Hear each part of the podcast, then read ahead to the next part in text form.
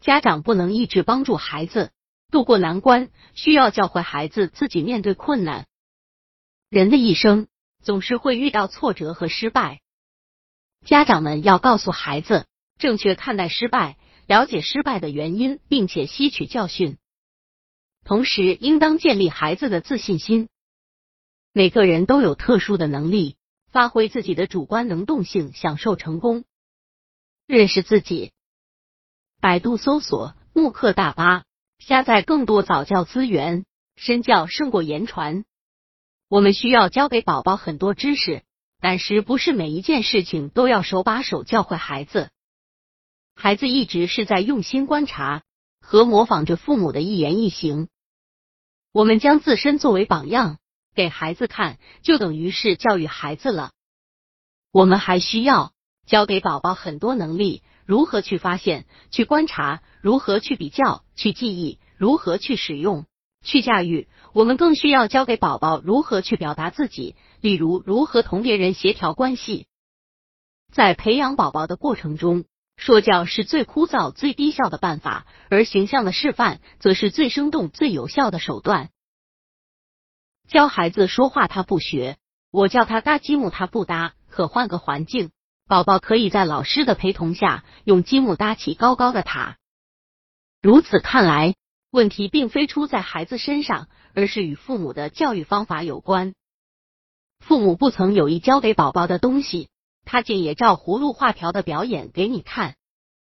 比如模仿妈妈的习惯动作，重复电视里的几句话，表演周围人的一举一动、一言一行等。往往在你不经意的时候，宝宝常会露一手，让你惊讶不已。宝宝的认知世界，三岁以内的宝宝是通过各种动作以及视、听、触、味、嗅等感党能力来认识胡了解世界的。他们处在心智发展的感觉运动阶段，对于各种概念则需要相当长的时间才能慢慢知觉和理解。比如，父母给几个月大的宝宝喂糖水。以后他可能就不喝白开水了。白水和糖水看起来没有差别，但宝宝只需用嘴一尝就知道是哪个。假如我们给他的是黄色的橙汁糖水，宝宝则看到无色的饮料就要拒绝了。宝宝要想懂得自己和周围世界的关系，同样需要不断亲身经历。比如，宝宝闻到刚出锅的鸡蛋羹的香味，馋的立刻想吃。此时，妈妈跟宝宝说：“烫，不能动，是无效的。”宝宝伸手摸了碗，挨了烫，才能真正明白妈妈的意思。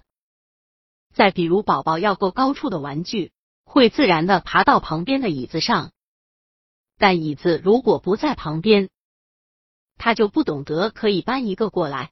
只有经过父母的不断示范，才能逐渐学会。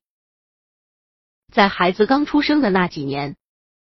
需要不断的通过实践经验来积累认识，从自己的成功或者失败中学习内容，逐步学会生存能力和更加便捷的学习能力。